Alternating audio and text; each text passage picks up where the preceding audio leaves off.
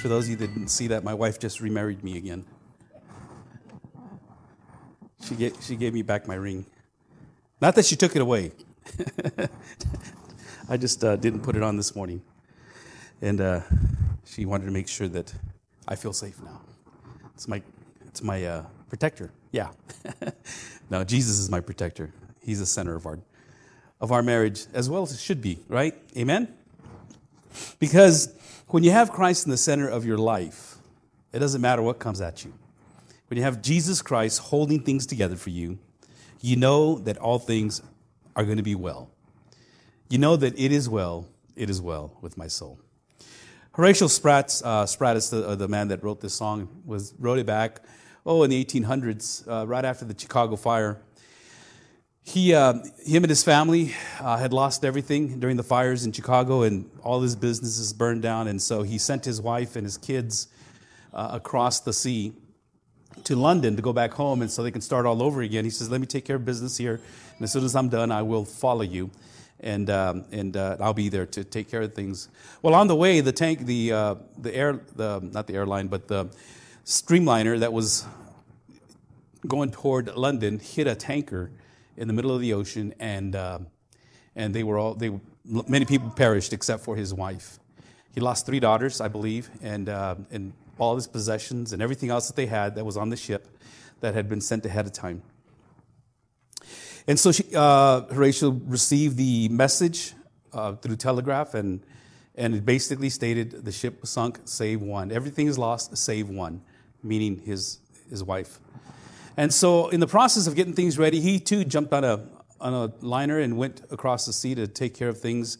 And uh, while they were crossing the area of where the accident took place. The captain had slowed the ship down and he dimmed the lights and he said, We're going to have a moment of prayer over this area. And they threw a reef into the ocean.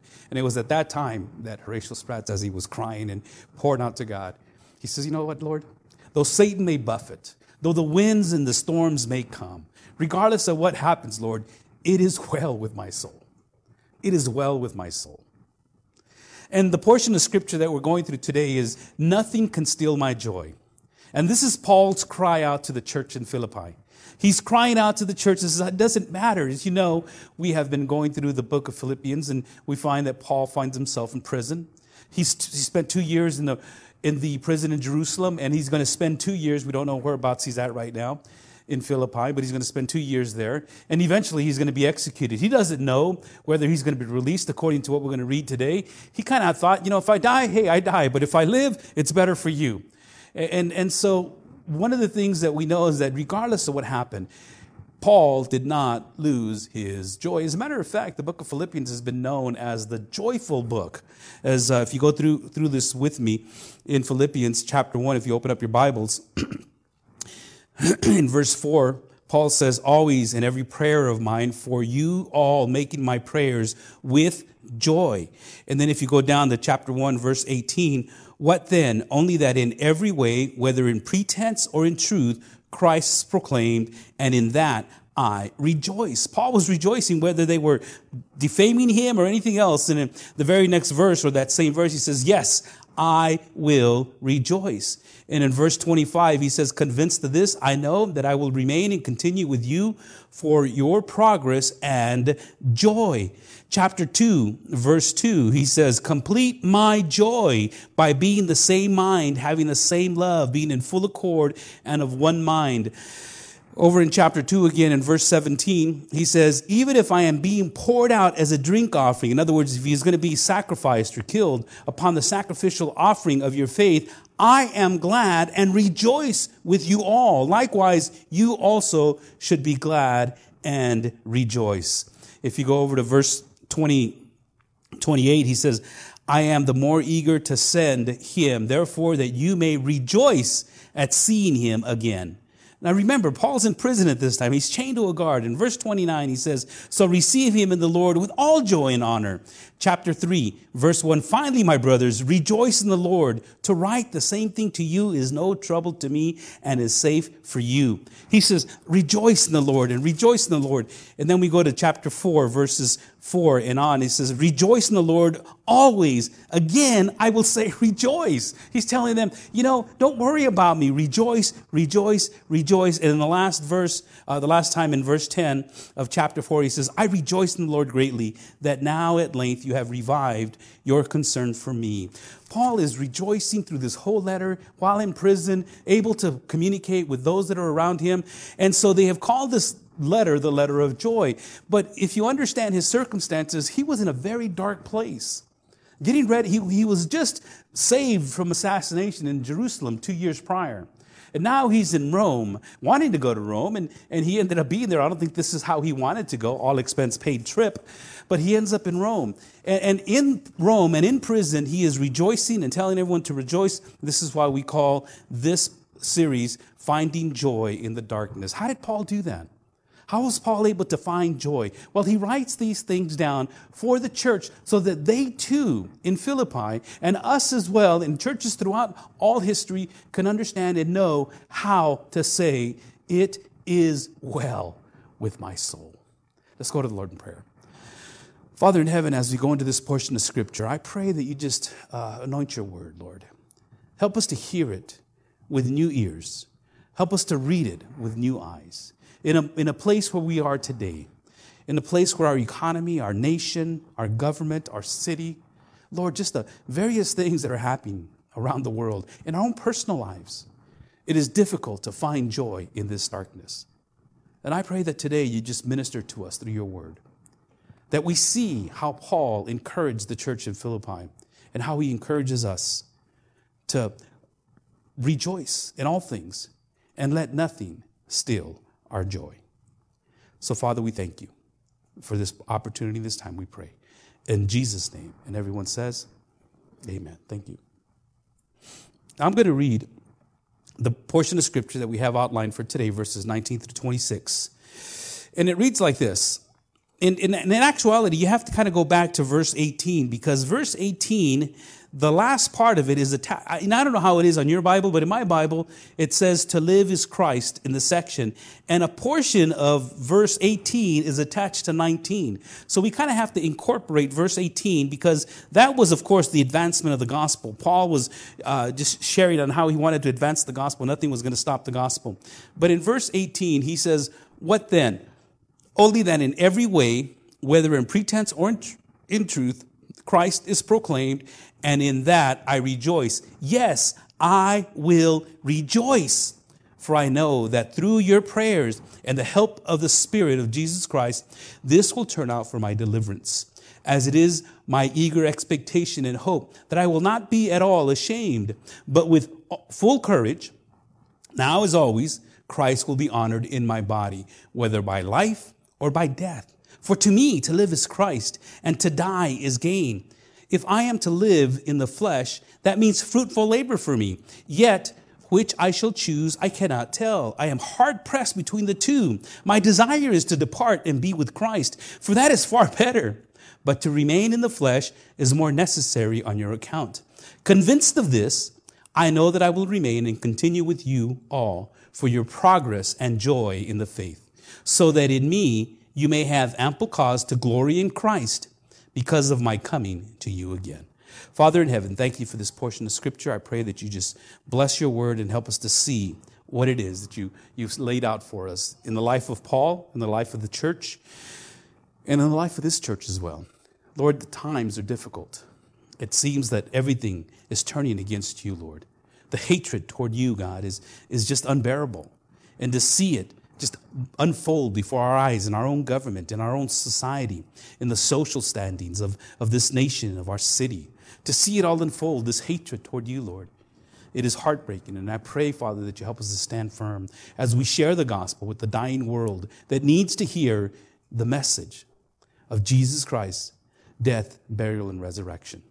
So, Father, I pray that you lead us this morning through your word. We pray these things in Jesus' name. And everyone says, Amen. Despite the trials and sorrows he suffered, his ministry was nevertheless a joyful experience. And one of the things that we see in Paul is that, in spite of all the retribution, in spite of all the slander, in spite of him being in prison, the beatings. And we'll talk about that in a few, uh, the next couple of chapters. We'll talk about everything that Paul went through. He says, you know what? I've done a lot. I've achieved a lot. But, you know, and a lot has happened to me because of it. And, and it, whatever it is, I count it as rubbish. It's nothing. Paul is able to stand firm as long, in spite of death, as long as the Lord was glorified, as long as Jesus Christ is the one that's high and lifted up. And the first reason is because of this. Number one, because of prayers being lifted up. Paul is able to stand firm. You are able to stand firm because prayers are being lifted up on your behalf. Yes, Paul says, I will rejoice, for I know that through your prayers, and the help of the Spirit of Jesus Christ, this will turn out for my deliverance. He says, I know, I know this because this is what's happened. As a matter of fact, portion of the scripture that he, he quotes comes from a, a, a, the Old Testament in Job chapter 13, verse 16. He says, This will be my salvation, that the godless shall not come before him. If you know anything about Job, you remember Job is the one that uh, Satan had said, Well, you know, I've, I've, been all over the world. And God says to him, Well, what do you think of my servant Job? And Satan says, Well, the reason that Satan so loves you so much is because you've given him so much. And God says, Well, take it all away from him. Take it all, but do not harm his life. And so he is taken, his, his children are killed, his crops are d- demolished, his, his cattle is, is burnt, everything is taken away from him. And him and his wife are just sitting there, and his wife is yelling at him, say, Well, you know, why don't you just die? Just curse God and die. Get it over with. You've lost your reputation. You've lost your family. You've lost your income. You have nothing. You might as well just curse God and die. And Job is sitting in a pile of ashes and heap, and, and he's, he's concerned and he's crying and he's calling out to God, and he's not asking why, why, why. But he calls for some of his friends. His friends come and ask him, Well, what did you do? And he goes, What do you mean, what did I do? Well, this doesn't happen unless something, something that you've done to God, He's punishing you. And that's the common thread, in, I guess, in a lot of people's mishaps. We believe that if things are going well, then God is blessing you.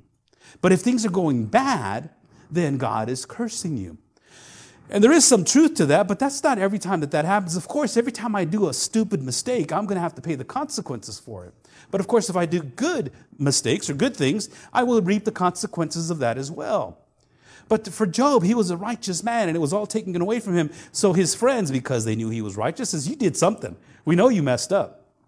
And Job says, This will be for my salvation. In other words, all these things that are happening to me, God's going to save me. He's going to pull me through this, that the godless shall not come before him. And, and, and, Job was right. He understood God's terrible suffering. He understood these things that were taking place in his life, just the way Paul understood them. God has a purpose and a reason. We don't know what that is. Sometimes we have to just pause and stop and think, okay, Lord, like we talked about last week, you know, is, is, it, a, is it a trial from God that's pulling me closer to Him? Is it a temptation from Satan drawing me away from God? Is it a trespass that somebody did to me just so that I can get back at them? Or is it something that I did myself? And so we have to evaluate our life. And, and so many times we come to find out that instead of blaming God or the devil or somebody else, we come to find out, you know, it's my own stupid choices. And so we, we have to look at what God is doing because in Romans 8 28, we know that he says that for all things work together for good for those who call called by God or, or called according to his purposes. And this deliverance that Paul was talking about was to be this delivered from where he was at. Delivered probably from death, delivered from this prison, delivered so he can go and continue the gospel message. That was his main concern. His freedom, it didn't matter because he was still preaching the gospel. It didn't matter what condition he was in because his whole purpose of life, his focus, his energy, everything that he was, was focused on Jesus Christ. In any case, Paul knew that this present circumstances, whatever was going on in his life, it was temporary. One way or the other, he was going to be delivered, either by life or by death. And of course, we pray for healing in people's life. We pray for complete healing. And if God chooses not to heal, then we pray for complete salvation, deliverance. Because one, one way or the other, we're going to get saved. I'm not talking about saved uh, in, in the Christian sense, but delivered from our infirmities, delivered from our mishaps, delivered from all these things that are happening to us. We are going to get delivered. Again, Job says in Job 19, in your outlines, he says, For I know I know, Job says, that my Redeemer lives, and at the last he will stand upon the earth, and after my skin has been thus destroyed, yet in my flesh I shall see God. Job is saying God is going to stand on the earth. He's going to stand upon it as Lord, as Savior. And they had no concept of Messiah as far as how he was going to play into all this thing until after Jesus Christ came. But God, Jesus Christ himself, will be the Lord of all, Lord of lords, the King of kings. And after all our skin is destroyed, everything, and when we are resurrected, what does he say? Yet in my flesh I shall see God. My skin will be gone. In other words, all that I am, everything that makes this body will decompose and will be done with ashes to ashes. Yet, during the resurrection, my body will see Jesus Christ. God the Father, God the Son. See, Daniel, uh, excuse me, Job had this understanding of what was to take place. And he says, this is just temporary as Paul would say later. This is, these are temporary, monetary, momentarily troubles that are happening in my life. Another good example is in Daniel, Daniel chapter 3. If you're familiar with the story, Shadrach, Meshach, and Abednego, there was a statue that was made. It was close to, I don't know, 30 feet high and like nine feet wide, and, or 90 feet high, nine feet wide is what it was. And this, this huge statue was made, and when everybody, whenever they blew the trumpets and sounded the music, the music, people were to fall and worship this image except for these three men, Shadrach, Meshach, and Abednego. They wouldn't do it within the palace. And so it was told to the king that these men would not worship this image. So they arrested them, and this is okay, we're going to give you one more chance. We're going to play the music, and ding, ding, ding, ding. When the music plays, you bow and you worship.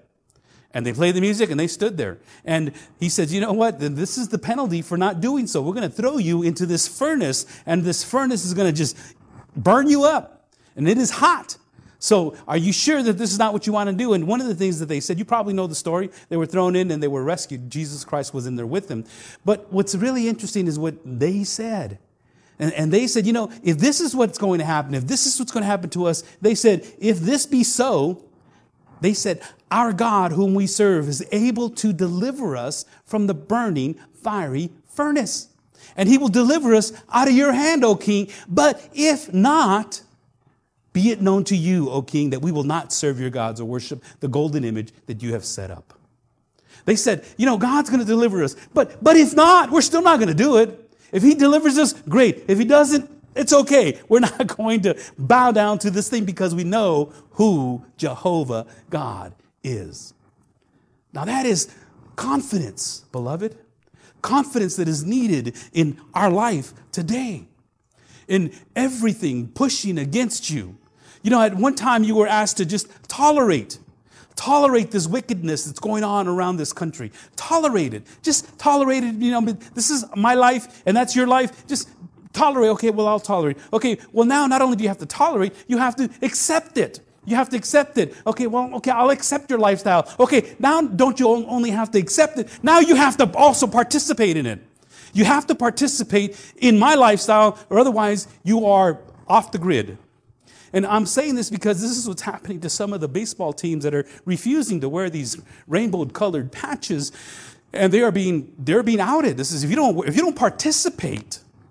And it started off with just tolerance. You know, just just tolerate it. Okay, we'll tolerate it. Just accept it. You know what? I don't want to accept it, but I will just to keep the peace. Now I've got to participate in it. Otherwise, I am just as evil as, as you or not. And the push is coming. And, and we need to be able to stand firm and say, you know, even whatever you're going to do to me, whatever it is that you're going to do, God's going to save me. He's going to deliver me. But even if He doesn't, I still ain't going to do what you said. Because I know what the Bible teaches. I know what's right. I know what's sin. And this world is going to push against God every single time. And as we go through our culture, as we're seeing, you know, as I mentioned here just a bit ago, as you're seeing, first of all, you, got to tolerate the sin. You got to tolerate the, the sinful actions. Tolerate it. As long as you tolerate it, you're good. All right? And then it just moved up a level. Now you have to not only tolerate it, but you have to accept it. Accept my lifestyle. Accept my words. Accept the way I've defined things now. Now everything's defined in a whole different way. Okay, well, I'll accept it, but now now that it's pushing to the point where you have to not only tolerate, accept, but you need to participate. You need to be a part of it. And this is why when in Paul's life, he says, you know, whatever happens to me happens. When Job says, whatever happens to me happens, whatever, with Shadrach, Meshach, and Abednego, when they said, whatever happens to us happens to us, we're not going to bow to this idol. Paul had confidence in the prayers of the saints. He says, For I know that through your prayers and the help of the Holy Spirit, that, that I will be uh, brought through this. The Apostle Paul knew that. As a matter of fact, he knew that in James chapter 5, verse 16, he says, Therefore, confess your sins to one another and pray for one another that you may be healed. The prayer of a righteous person has great power as it is working. Beloved, you don't know how many times we pray for you guys. In the cards that you guys leave us, we ask, we, we ask for those cards to come back to us, and you put prayer concerns in there. And you know, you might have done it once, you might have done it twice, but beloved, the more you put those prayer cards in the box, we take them to the back and we pray for them, and we pray for you, and we're lifting you up in prayer because we know that if you have, if you have the energy and the ability and the desire to write it down, it must mean something. And so we don't want to take that too lightly because we want to pray for you. I, there, there was times that I used to receive notes and, and cards and stuff. We're praying for you, Pastor. Now, I, now I receive texts or emails, you know. Uh, we're praying for you, Pastor. You don't know how encouraging that is. Because there are times that see, it just seems like you just want to give up. There's times it seems like everything's going up against your pastor or the people around you. And in, in all that time, all that, all the time, people just, all of a sudden, God sends somebody we're praying for you, Pastor. Out of the blues, I'll get a phone call from somebody I haven't seen in a long time. Out of the blues, people that I've met uh, up in Oregon or Washington or different places, they'll take, hey, I'm praying for you, Pastor. You know, out of the blues is just always at the right time. You never know how much that really means to a person. During this, the imprisonment time that Paul was writing this letter uh, when he was to the Philippians, he also wrote to Ephesians, if you remember. We went through that book already. And he says to the people in Ephesus, he says, in Ephesians 6:18, praying at all the times in the Spirit with all prayer and supplication to that end to keep alert with all perseverance, making supplication for all the saints and also for me, that words may be given to me in opening my mouth boldly to proclaim the mystery of the gospel. Paul is not asking to pray for me to get me out of prison or pray for me that I might get, you know, some leave. But no, he is praying, you know, give me the ability to boldly proclaim the gospel in prison he says that, uh, to the people in Thessalonica, 1 Thessalonians 5.25, brothers, pray f- for us. And also, finally, brother, brothers, excuse me, pray for us that the word of the Lord may speed ahead and be honored as happening among you. Nothing is more encouraging to those in ministry than to know that the fellow believers are holding them up in prayer and it is so encouraging. The Word of God, the prayers of the saints, the power of the Holy Spirit always work together for the benefit of the servants of God. Jesus promised a long time ago, He said in John 14, And I will ask the Father, and He will give you another helper to be with you forever, even the Spirit of truth, whom the world cannot see, because it neither sees Him nor knows Him. You know him, for he dwells with you and will be in you. Jesus Christ had promised the Holy Spirit to help us and to be there for us, to be the helper, the one that lifts us up. In Matthew chapter 10, verse 19, he says, When they deliver you over, do not be anxious how you are to speak or what you are to say, for what you are to say will be given to you in that hour. For if for it is not you who speak, but the Spirit of your Father speaking through you. I've heard pastors take this verse out of context. I don't prepare. I don't research. I don't have to do anything. I just get up and I open, my, open up my mouth, and whatever comes out is what the Spirit has given me. Beloved, that's not what this verse is saying. This is the, this is the persecution. As a matter of fact, Jesus gives, gives us the precursor right there. When they deliver you over. Not when you get up to preach, not when you get up to say a few words, not when you uh, uh, encounter somebody. As a matter of fact, Jesus chastise the believers. Oh, you foolish ones, don't you know the scriptures? Haven't you heard? Haven't you read what the prophets, the writings, what Moses wrote about the Messiah? The things that he had to endure? He constantly, constantly, he, he told, told the Pharisees the same thing. You, you, know, go and look this up. In other words, you don't even know what you're talking about. The, these Pharisees, they had this idea that they knew the law, and they did. They had knew it backwards and forwards. The way that they would trans, uh, to be able to write it down and, and, and to be able to keep a copy of it. The way they did, they, they knew every syllable, every word, every, every consonant that was on the page because they wrote it down meticulously. And they would count spaces and they would count every consonant as, as it went across. Actually, went from, from right to left. And as they would count them, they would also count the ones that they were translating or, or transposing onto the other page. And they would count them. And if they were off by one, even if the scroll was almost done, if it was off by one, they would throw the whole thing away and they would start over. They knew the law. And Jesus says, Why don't you go and read? Why don't you go and find out what this means? And they were like, Oh, who does this guy think he is? What school did he go to? Who did he learn under? Doesn't he know who we are? What colleges we went through? What universities we went through? The word of God is important when you speak it. God is, Jesus Christ is not talking about here about delivering a message. He's talking about when you get persecuted, when things happen, you're going to have the words to say, or maybe not say. A friend of mine, Pete De DeLeon, that was uh, a missionary to Russia, tells a story of, of him going to Russia and, and, crossing the border, and they're, they're talking to him about uh, this equipment that he had purchased. And one of the things that happens is that if you don't purchase the equipment in Russia, then they take it away from you or make you pay these absorbent fines because the taxes weren't paid to the Russian government. And his equipment that he bought, his electronic equipment that he bought, he bought it in France. And so he was bringing it across the border and he says, Oh man, I, you know, I shouldn't have done that. And so they asked him, So where did you purchase this? Did you purchase, purchase this in Russia or did you purchase this in France? And he goes, You know, if I say Russia, you know, that would be great. I mean, they'll just let me pass. They won't even ask me for a receipt. But if I say France, you know, I, you know, they're going to take it away from me. And so he didn't know what to say. He says, if I lie, they, are going to take it away. From, they're, they're going to let me keep it. But if I tell the truth, they're going to take it away. And so he's sitting there thinking, and, and, and they kept asking, so, so what did you do? Did, you know, you know what? Get out of here. Get out. Sometimes it's best not to say anything. See, there's people that think, you know what, but I had to lie. And Frank was the same way. Anne Frank was hiding Jews in her house. Anne Frank was, was, uh, was, was raided by the, the Nazis, and they keep knocking on the door. Do you have Jews in your house? And she says, you know, what do I do? Didn't say anything. Do you have Jews in your house? And, and finally, after a while, she didn't say anything. She just, they just said, you know what, fine, let's go. You know, we, we got other houses to go to. Sometimes the best thing to do is to say nothing. And sometimes I've heard people say, well, sometimes you have to lie. It's just a must to save your life. Really? Is it? You see, the Holy Spirit is going to give you the ability to say what it is you need to say to the persecutors at that time, or maybe not say anything. But you trust in the Holy Spirit's power always. When people are praying for you and lifting you up, the Holy Spirit is giving you the words that you need, remembering all that which you have learned, giving you the ability to minister to the people that are before you. Did you know that even sometimes you don't even know what to pray for?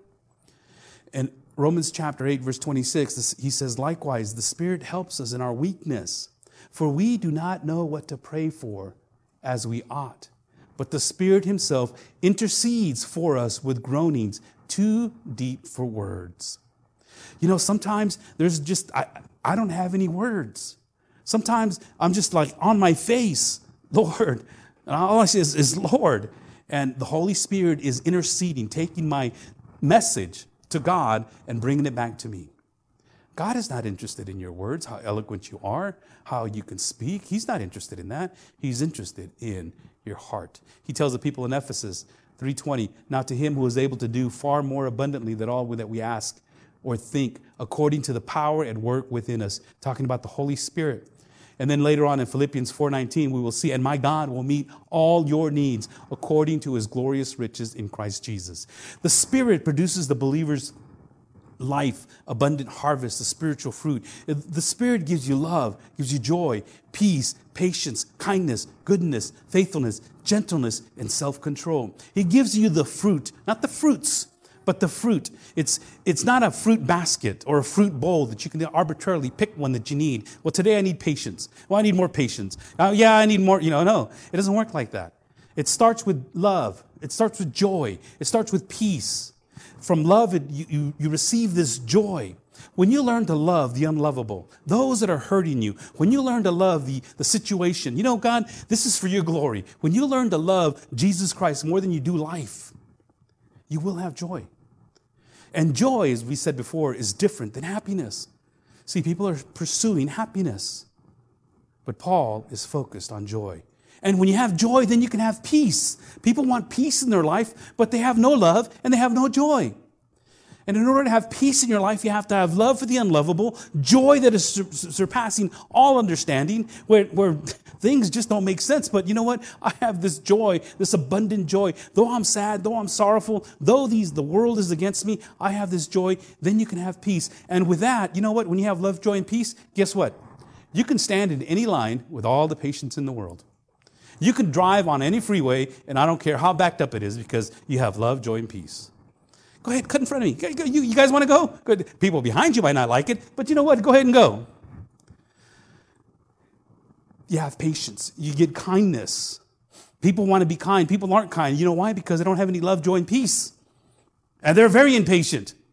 The most unkind people are those that are very impatient, that don't have any peace, that surely don't display any joy, and have no love.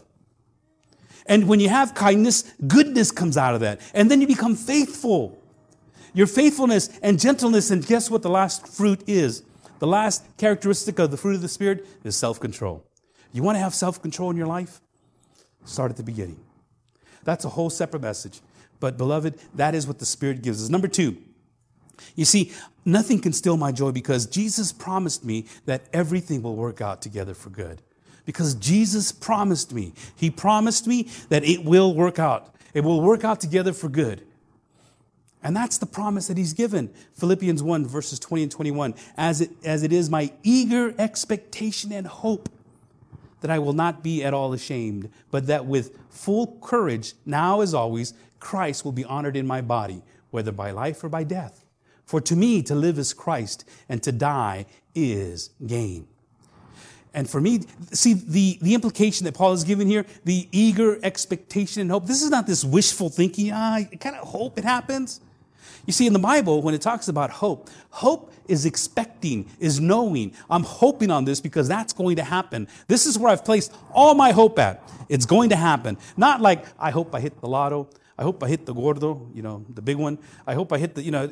No, it's not that kind of a hope. It's not a wishful thinking.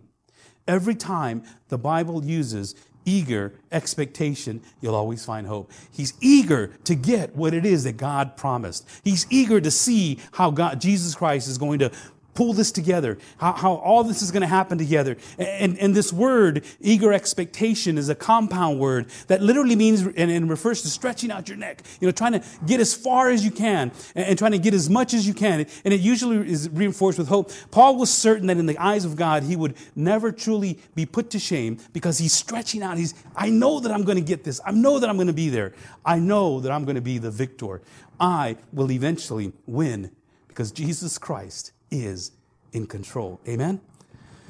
Paul expressed his supreme joy when he wrote that, but that with full courage now, as always, Christ will be honored in my body. And so Paul is already looking at, you know, this could be the last days of my life. This could be it for me. And so whether I die or whether I live, you know, if I live, Christ is going to be honored in my body. If I die, Christ is going to be honored in my body. Can, can, can we come to a point where we can have that kind of confidence? Can we come to a point where we say, For to me to live is, is, is Christ, but to die is gain? Can we come to that point? Somehow, somewhere? The dying of Jesus Christ is always in my body and thinking about it and have this confidence, whether by life or by death, for to me to live is Christ and to die is gain? That, that is so, somewhat, you know, and I'm not trying to be morbid about death. You know, it's not that I want to die. As a matter of fact, Paul had this tension. If you think about this and you look at this, he had this tension about, you know, I, I want to go be with Christ. I'm in prison. You know, they're going to kill me anyways. I might, you know, I might as well just go. But then he thought, you know, but I'm still of use around here. The church is still young.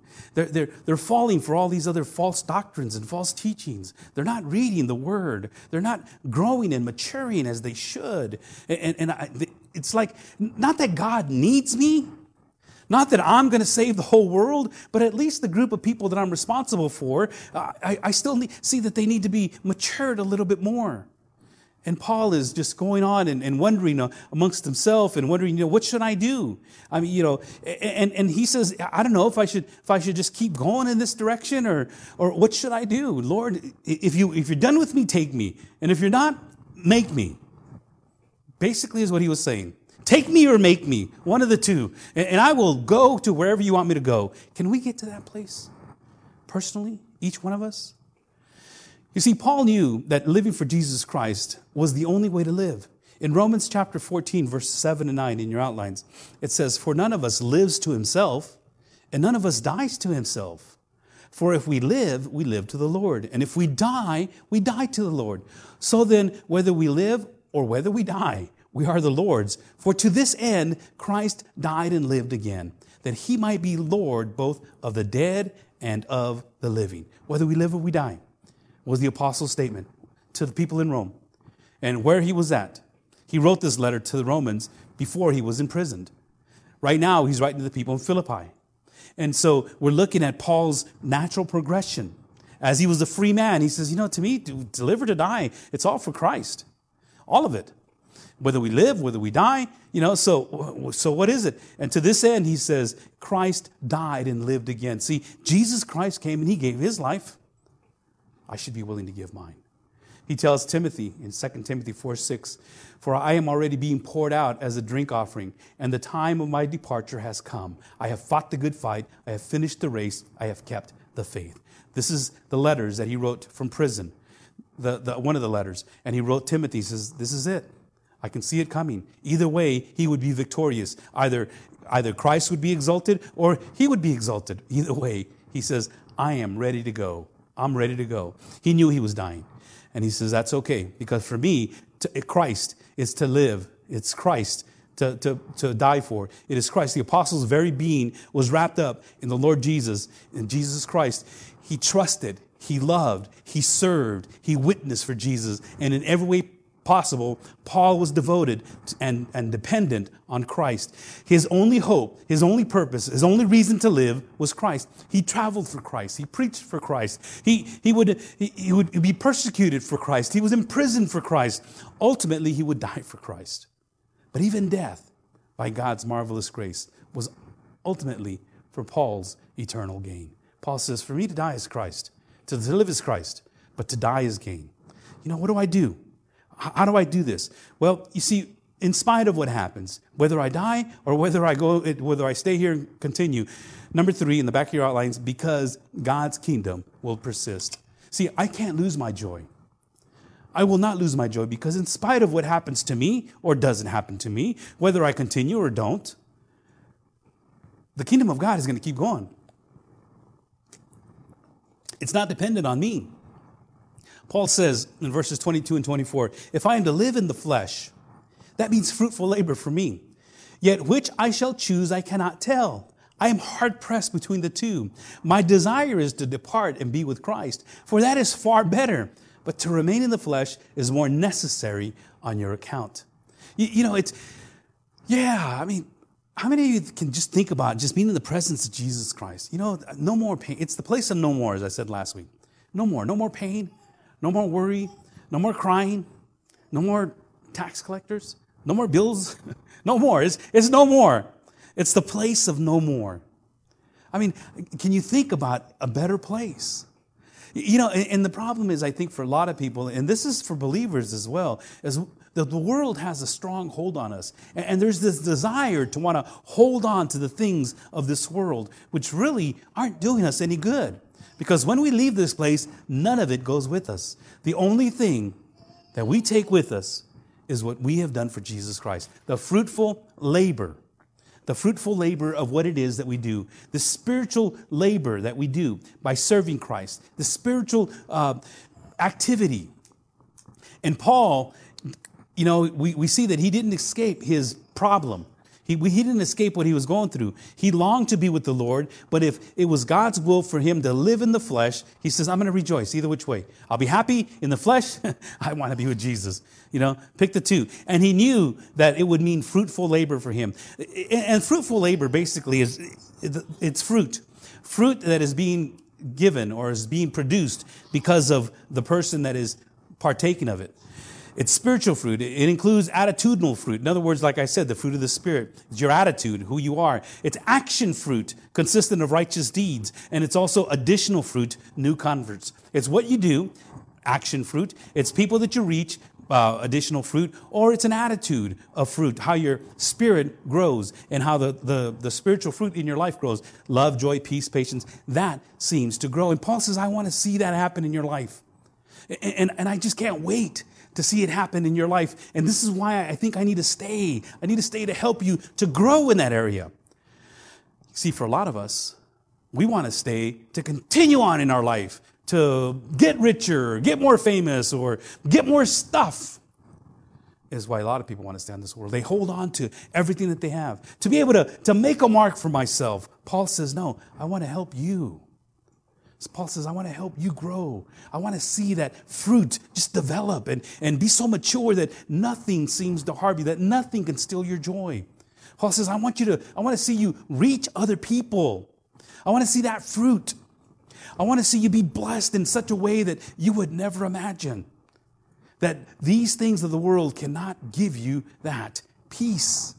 This is what Paul was talking about. It's the fruit that he was working with and the fruit that, he, that the Holy Spirit was working through him. And he says, I, I don't know which one to choose. It's not that he was, you know, kind of going crazy, bipolar. It kind of sounds that way. I do to do this or no. He wasn't actually being that way. He was thinking this through, you know, properly. He says, you know, I do have this tension. He says, I have this tension. I want to be with the Lord, but you are my first priority on this planet.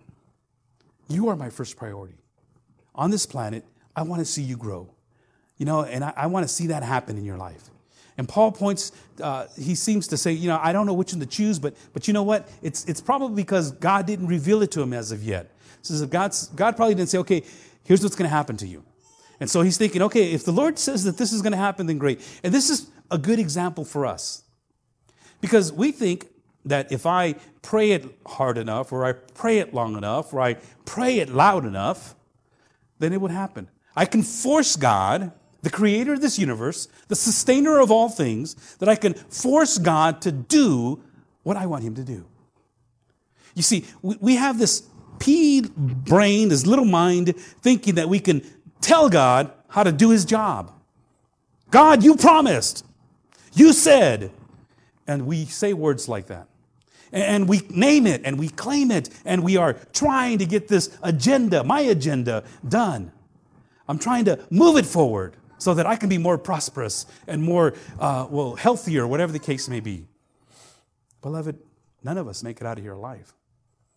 And only what you do for God is what's going to last.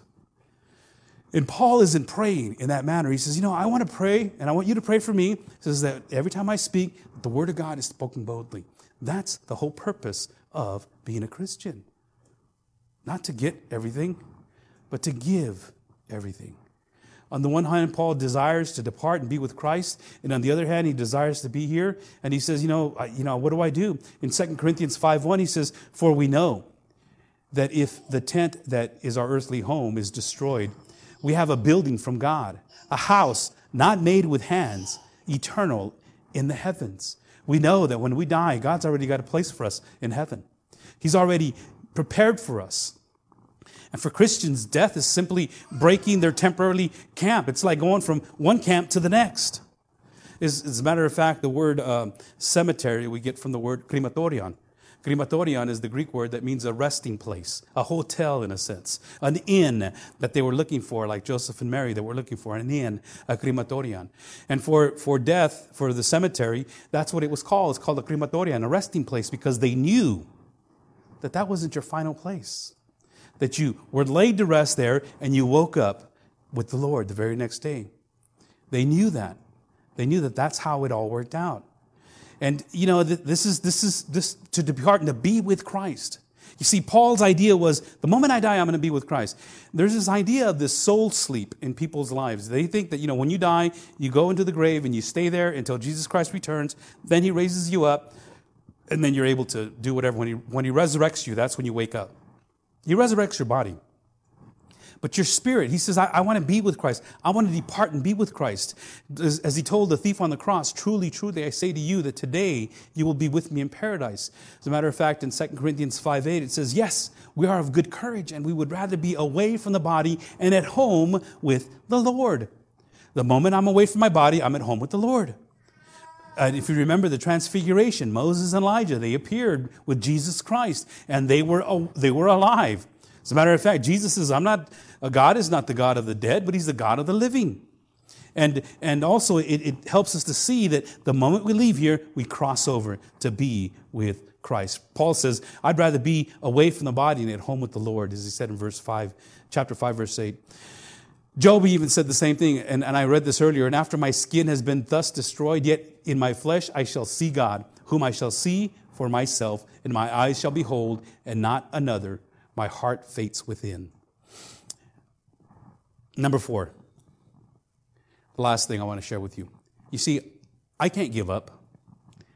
The joy cannot be robbed from my life, from my heart, because of your progress. Because of your progress.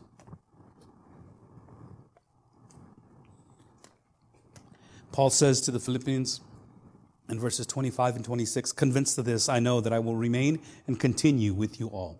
He was already convinced. He says, You know, I know I'm going to be here. At least, at least for now, I'm here.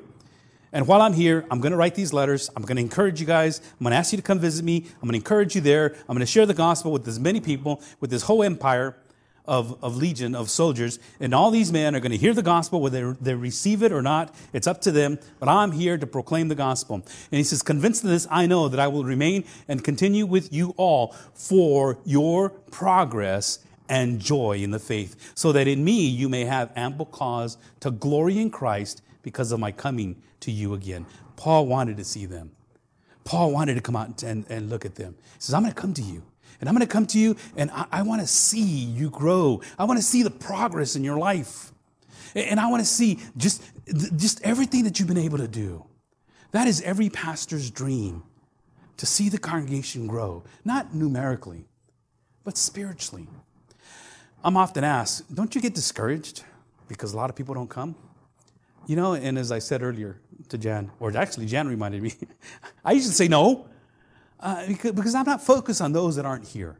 I'm focused on you. I'm focused on those you that are here and the progress that you are making. I am focused on just the, the, the, attendance and the, the readiness and the willingness to listen, take notes down, discuss the items afterward and, and things and things that we talk about. I'm more concerned about your spiritual growth than I am the numerical growth. You see, if you're faithful with the little, God will bless you with a lot. And we are just trying to be as faithful as we can with the little that we have because this is what the Lord has given us. And to, to say that I get discouraged because there's, there's, we don't have thousands and thousands of people like some big churches do, I, I don't. I don't because God, I know that God's given me a responsibility to minister and to teach and to lead this congregation. Paul says, convinced of this, he says, I, I, need to finish my work. I know I will remain and continue with you all for your progress and joy in the faith, so that in me you may have ample cause to glory in Christ. Paul's whole purpose was he wants you to glory in Christ. You see, I, I, can't stop. I won't quit. I'm not going anywhere because I know that prayers are being lifted up. I know that Jesus Christ promised that his work is going to work out together, together for good. I know that in spite of me, God's kingdom is going to keep going. And I know because of your progress, Jesus Christ will be glorified. And he will be glorified in your life. And you will learn how to glorify him. You will learn how to glorify Him in these trials and these turbulent times that we have. You're not going to fold. You're not going to fall to the wayside. You're going to stand firm. You're going to see other Christians and believers and, and, and see them all kind of trembling and falling. They're going to ask, well, how come you're not worried? Because I have a great God. And I believe that whether in life or in death, I'm going to I'm going to gain. It's good for me to be here to show you, but it's better for me to be in heaven. Paul is saying, This is my purpose here in life to show you, to help you, to help you to grow. Paul was a great example.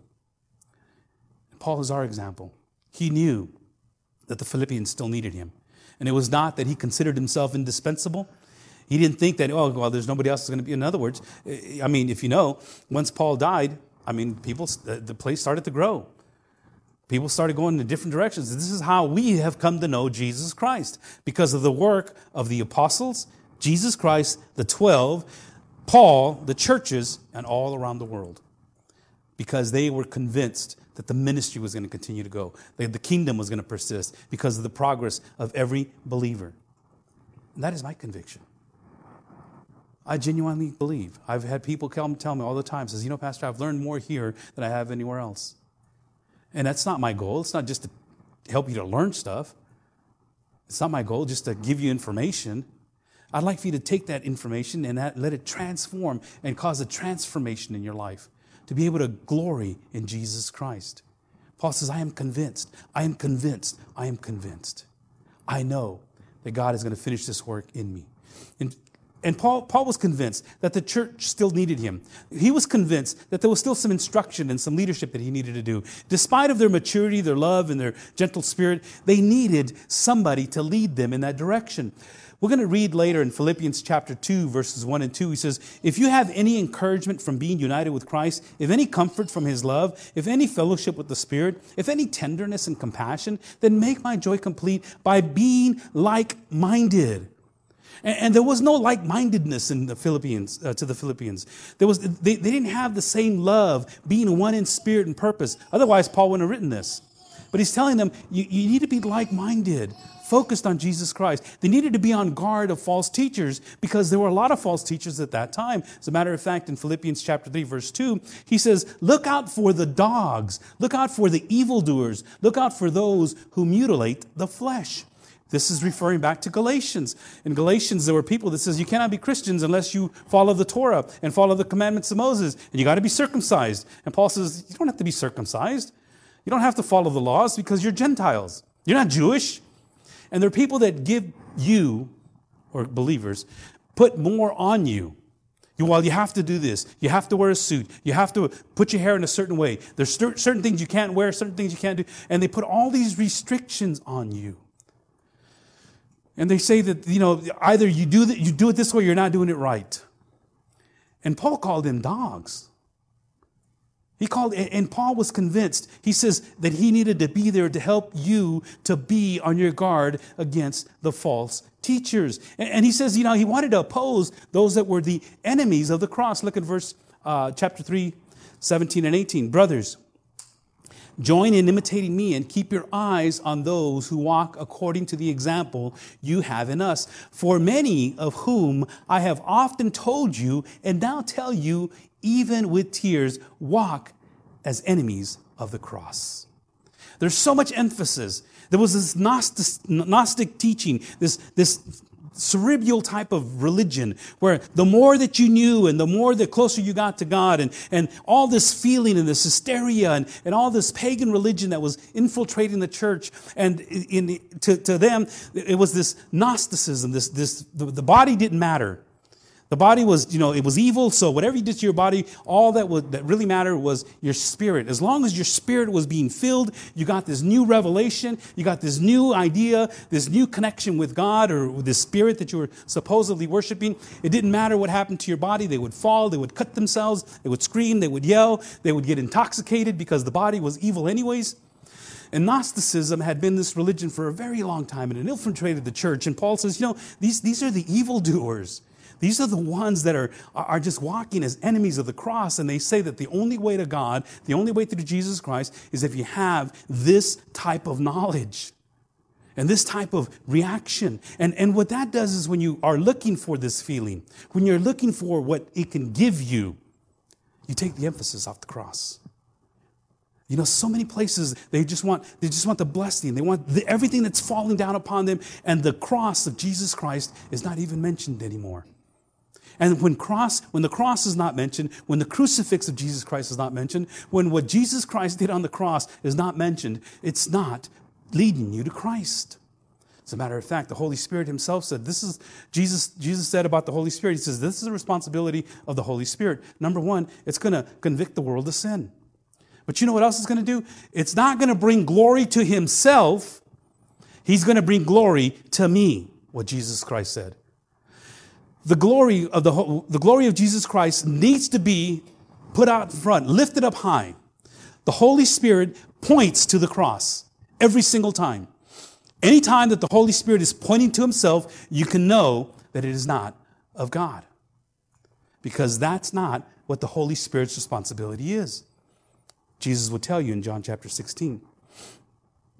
He says, you know, there, there's, there's got to be this unity between the, the two you guys.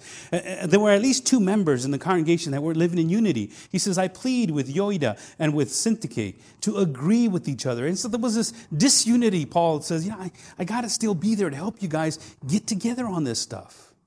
Philippians 4 6, and, and I think this is probably one of the biggest points that we can point to today. Paul says, you know what? I, I don't want you to be anxious about anything. Paul felt this deep desire to share with his congregation. You, you, don't be anxious, don't worry. But I'm a born worrier. No, you're not. Worry is a learned behavior. You weren't born to worry. Ask my grandson. Where's he at? He fell asleep? Oh, he's on the floor. He's not worried about anything, is he? Oh, okay.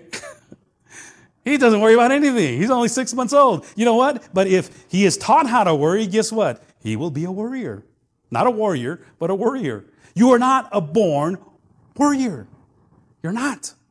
You learned it somewhere. And the good thing is, because you learned it, it can't be unlearned. Paul said, Do not be anxious about anything. Jesus says, Do not be anxious about anything. Eh, worry is one of the biggest sins that we have because Jesus said, The pagans worry. And if you worry, you're a pagan. In other words, you're not saved. You don't believe God is going to take care of you. And when, when God says, don't worry, that is the one thing He says, do not worry. Do not fear. Do not be anxious. Yet that's one of our biggest fears. And Paul says, I need to be there to help you guys to not be anxious about anything, especially in the condition that you live in now. The government, the, all these things, the religious leaders that are around you, everything that seems to be coming up against you. But in everything, by prayer and supplication with thanksgiving, let your request be known to God. I, I believe that Paul really just had this one thing. This is at the end of the chapter 4, uh, the end of the book in chapter 4, verse 8. He says, Finally, brothers, you know, I, I just want you to think about these things. Whatever is true, I, I want you to think about that. Whatever is honorable, whatever is just, whatever is pure, whatever is lovely, whatever is commendable, if there is any excellence, if there is anything worthy of praise, think about these things. Paul says, I, I want to remain and continue with you to help you to focus on worship. You know, when you focus on what is true, not true to the world, because the world will tell you a whole different truth, but what's true in the Word.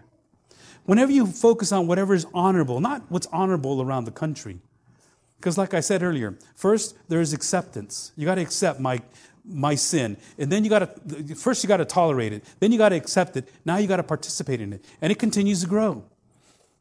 And it's not this honorable thing that people think, you know, that's a very honorable. That person came out and he says, you know, he's really not a man, he's a girl. And, and so all this stuff that people are thinking is honorable, now, that's a hero.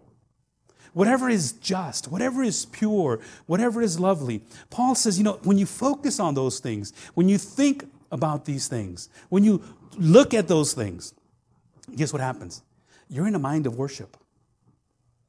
You see, when your mind is full of these things, you worship. But when your mind is full of negative things, you worry.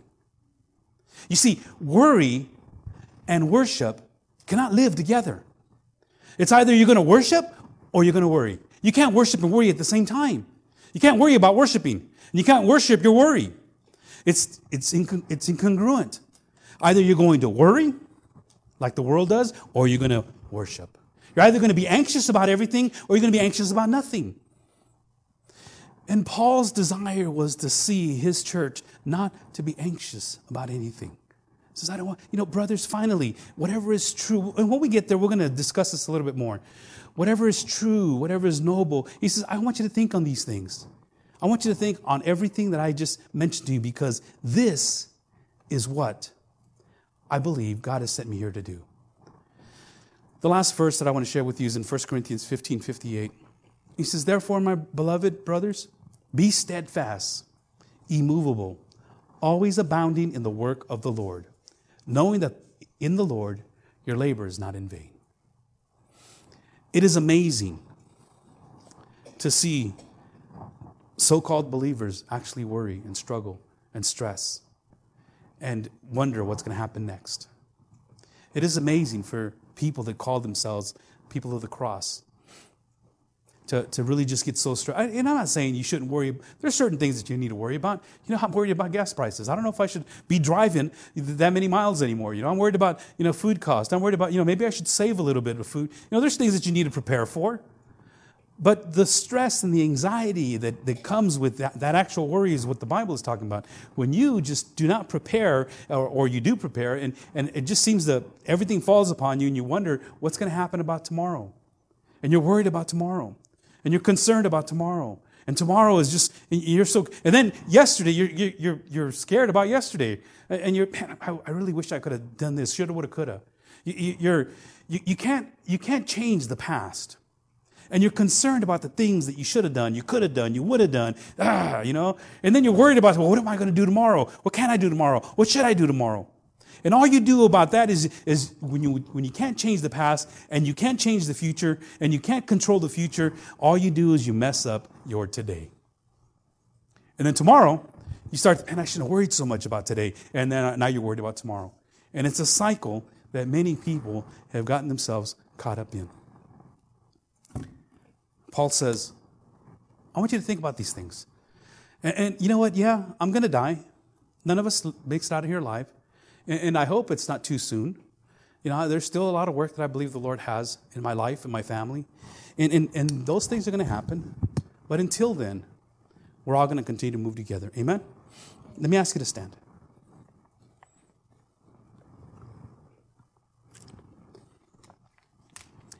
Next week, I pray that you're with us.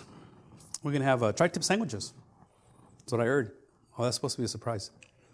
Uh, but, uh, anyways, be here with us and uh, bring somebody if you'd like.